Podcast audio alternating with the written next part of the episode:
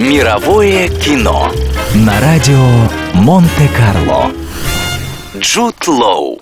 По иронии судьбы, родители британского актера Джуда Лоу назвали сына в честь главного героя новеллы Томаса Харди Джуд Незаметный.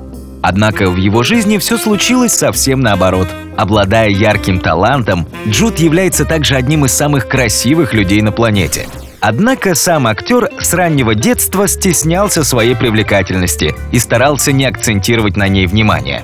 Из-за насмешек одноклассников по поводу внешности Джуду пришлось сменить школу, а при устройстве в театральное общежитие его приняли за девушку и поселили в крыло для леди.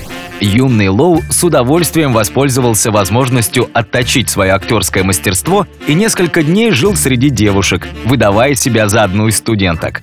В отношении внешности актеру свойственен своеобразный черный английский юмор. Иногда он специально выбирает фильмы с печальным финалом, где его красавица-герои уходят из жизни – при этом Джуд Лоу коллекционирует одежду, в которой он снимался в самых драматичных сценах. В частности, хранит рубашки со съемок фильмов «Талантливый мистер Рипли», «Гатака» и «Полночь в саду добра и зла». Мировое кино на радио Монте-Карло.